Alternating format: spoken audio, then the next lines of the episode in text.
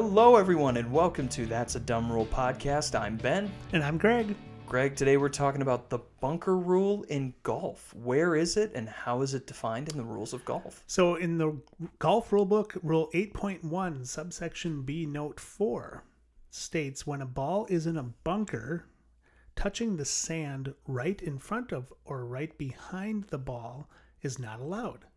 Oh, interesting. Now, I will say that um, there's a lot more to this rule than that. I'm just going to focus in on when the ball is in the bunker, which is the the sand that Yeah, you sometimes yeah. see on uh, golf courses and whatnot.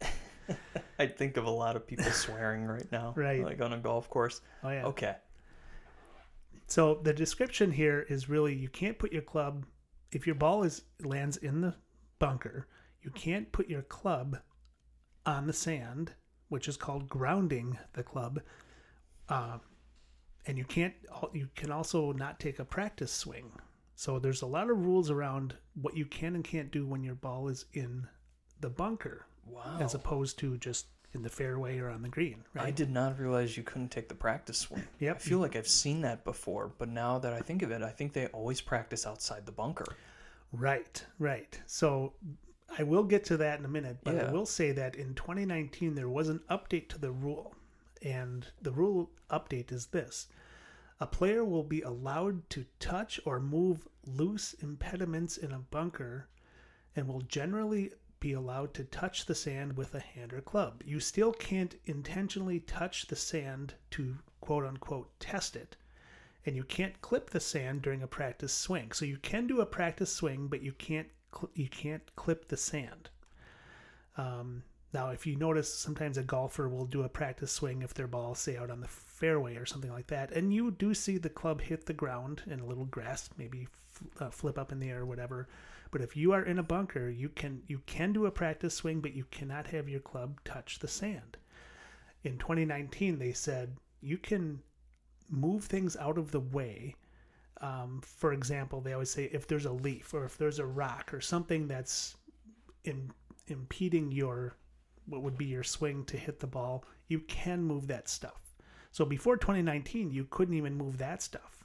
Wow. Um, but they said, you know what? You're playing the the whole idea is you're playing, you're battling the sand. You're not battling rocks and leaves and other debris. Yeah. So it was. I think that was a good change in 2019. Um, Yeah. Just to talk about the history a little bit, but generally speaking, when your ball is in the bunker, you cannot uh, do a practice swing where your club will hit the sand, and you also cannot ground your club, meaning you can't actually have your club touch the sand, either right behind or right in front of the ball, before you swing. Wow. So it's a it's a strange rule. Um, I mean, I I feel bad. I feel like I should have expected this much from golf that it was so nitpicky because it's it's always been one of these sports, right? It's been around as long as it has. yes. It's had time to develop this. But I mean there is there is a courtesy in golf. There is a, a way of procedure Right. and it still surprises me. golf is is very much about the proper way of doing things, right? and the proper way is when you're in the bunker, you do not your club does not touch the sand until you actually make your swing. Um, now, I will say that there are some stiff penalties if you do this. So if you do ground your club, um, there's a two-stroke penalty in stroke Wow. play, which um, you know that's that sometimes will determine whether a player wins or loses Yeah. millions of dollars, oh right? my god, too. Um, oh, okay. and then if it's if they're playing in match play, they the golfer loses the hole. So there's there's a lot at stake. Um, you do not want to do a practice swing um, where your club might hit that sand because even if it just grazes it a little bit, um, you're you're penalized for it. So what do you think is worse then?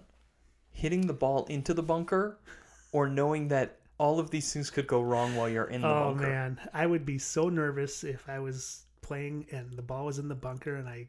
I, I wouldn't know what to do. I'd be like, okay, can I do this? Can I? Do Yeah. I, like I always thought they were mad because they had to hit it out of sand, but now I think they're mad because they got to pull out their rule book and Yes. like, what, what, what's, what's, what's going on? What What, can I do do? here? Right. What's going on here? Yeah. Oh my gosh. Yeah. So Um, one of those rules in golf where, again, you look through the golf rule book, you're going to find a lot of things like this. Yeah. Um, but this is just one of those things where um, the rules really, really are enforced for hundreds of years, and this is one of them. So, Wow. Wow. Unbelievable. Well, I guess I want to jump right into this. Do you think this is good, bad, dumb? Where do you fall on this one?